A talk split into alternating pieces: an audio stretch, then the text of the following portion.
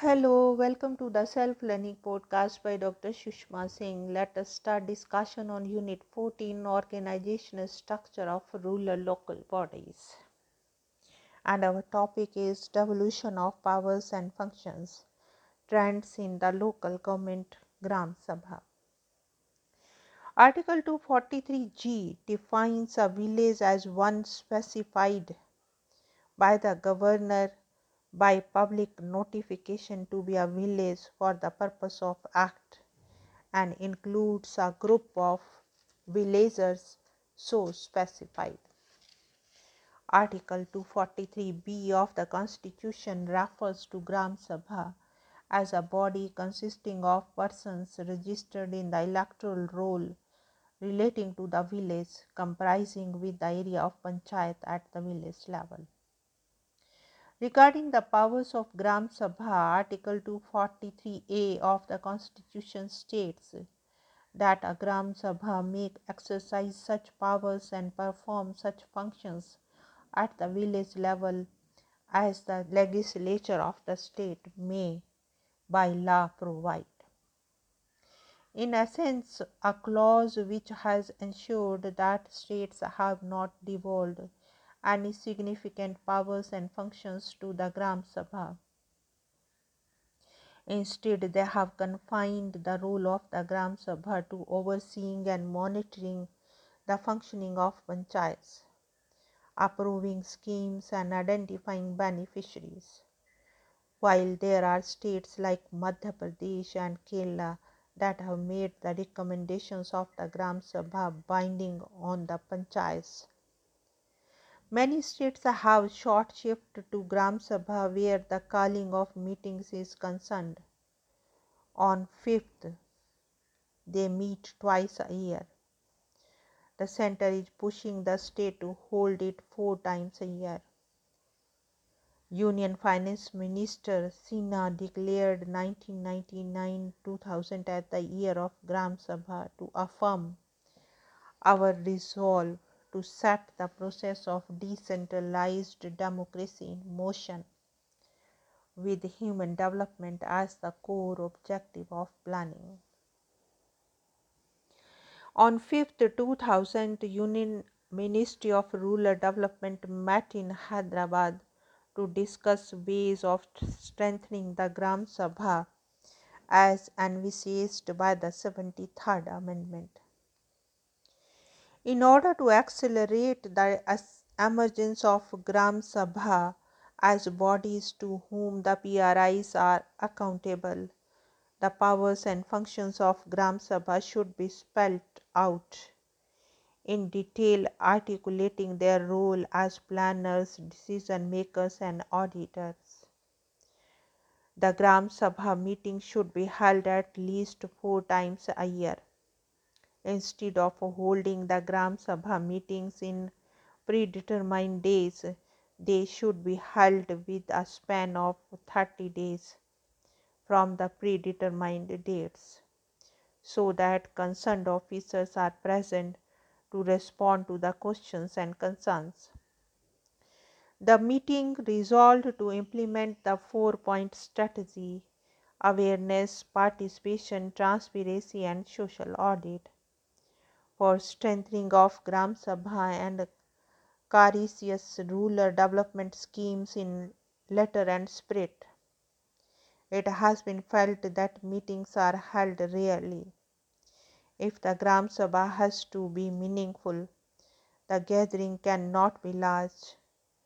The Gram Sabha should meet periodically and the subject placed before it is such that they attract public attention. Only then electorate will have any interest to attend the Gram Sabha. Unfortunately, the Act does not appear as provide for both of these requirements explicitly. Constitutional provision does not make constitution of Gram Sabha at village level mandatory legislature of the state has the discretion to assign powers and functions of Gram Sabha in relation with Gram Panchayats. It is impossible to continue a single Gram Sabha in large Gram Panchayats as in Kerala and West Bengal. Multi Gram Sabha system has been introduced in these states. There is a need to amend the existing article governing Gram Sabha as a General Assembly. But at the same time, Gram Sabha should not undermine panchayats the Union Ministry of Rural Development has indicated that broad guidelines would be framed by the center on the functioning of the Gram Sabha, their accountability, strengthening, and social audit. Another dimension is elected sarpanch totally lacked understanding about their roles and responsibilities and had no skills in conducting the meetings of Gram Sabha, with the result that they were never held. Even when held, Gram Sabha meetings were poorly attended. What was more disgusting was that without any meaningful discussions really taking place, the minutes of their proceedings were written and signatures obtained by the village secretary going from door to door. The lack of attendance of women in such meetings and lack of participation by the poor and the SC were particularly striking.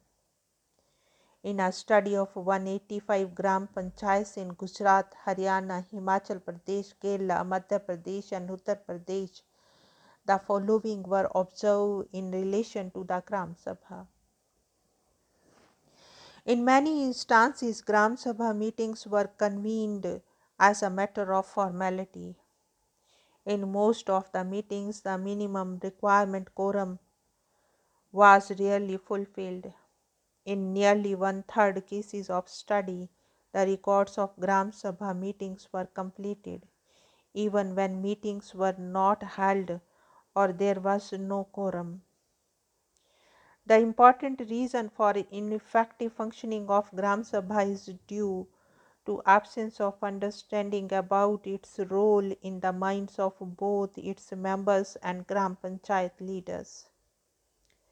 Absence of prior information about the Gram Sabha meeting is the most important reason for poor attendance. Whenever Sarpanch and Panch members have consulted members of the Gram Sabha in advance, the participation of members has been substantial and active. Confusion about the role of Gram Sabha is mainly due to the members' perception that it is a program of a political party or an occasion to identify beneficiaries. Except in Kerala and Madhya Pradesh, the advice and suggestions of Gram Sabha are not binding on Gram Panchayat. Most sarpanches lack skills in conducting meetings. Above finding indicates that special interventions and awareness building measures for their proper functioning is required. Unless the institution of Gram Sabha put to use fully, the PRIs in general and grassroots democracy in particular will not be able to flourish to the desired extent. The Gram Sabha has been recommended to serve as an assembly of the village and act as watchdog on the working of Gram Panchayats, besides facilitating people's participation in the decision making process at the grassroots level. The subgroup of the Task Force on Panchayati Raj constituted by the Union Ministry of Rural Development has suggested the following recommendations in relation to Gram Sabha. Appointment of specified officers of intermediate level or district level PRIs as observer of Gram Sabha. Gram Sabha Abhiyan meetings throughout the state for two weeks of awareness building. The agenda of Gram Sabha should be of interest to majority of members and most cover a range of subjects that vitally affect their day to day life. They should not act merely as a recommendatory body or debating forum. If the decisions are not capable of being implemented, the Gram Panchayat should report the reasons for not com- non-compliance to Gram Sabha. A recent amendment of Madhya Pradesh Panchayat Act have given a range of fluctuations to the Gram Sabha. Kerala had involved the Gram Sabha in its People's Plan campaign. The Gram Sabha of Odisha and Rajasthan have been given power to approve the Gram Panchayat's plan and budget. Since the practical situation differs from state to state, it is not possible to make constitutional provisions on the specific functions and powers that should be given to Gram Sabha. But the Constitution may explicitly indicate its intention to allow the Gram Sabha to play a substantive role in the functioning of the Gram Panchayat. Now let us conclude the unit. The fruit of democracy could not immediately travel to level below that of the state as the transfer of powers from the British to Indian hand on the midnight of the 14th August 1947 was. In effect, the handing over the keys of the administration to the people's representative at the center and the state levels.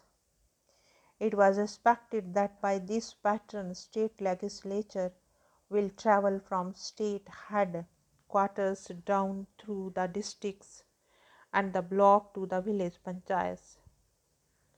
In this way, there will be a complete link up of millions in the country from the Gram Sabha to Lok Sabha.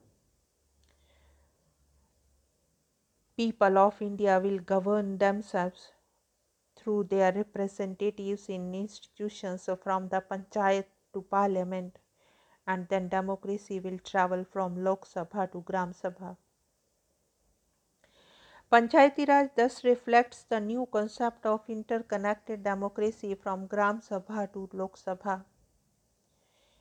It can be said that India is on the threshold of a historic transition of political power to grassroots, with all states completing the process of enacting fresh legislation on strengthening the PRIs on 23rd April 1994.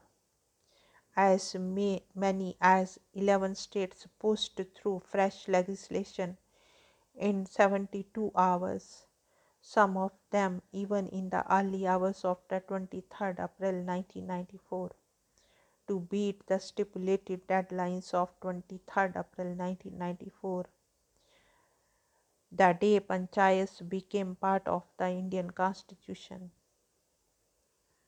However, 73rd Constitutional Amendment Act is not applicable to Jammu and Kashmir, Mizoram, Nagaland and certain scheduled areas of the country but mere legislative enactment do not ensure effectiveness and viability of the PRIs in the states. What is more important is their operationalization. So, we will take up the state-wise assessment of new Panchayati Raj in action to have clear picture on the ground realities in our next sessions. Now let us wind up the session and we have come to the end of the unit. Thank you very much for engaging yourself with the self learning podcast.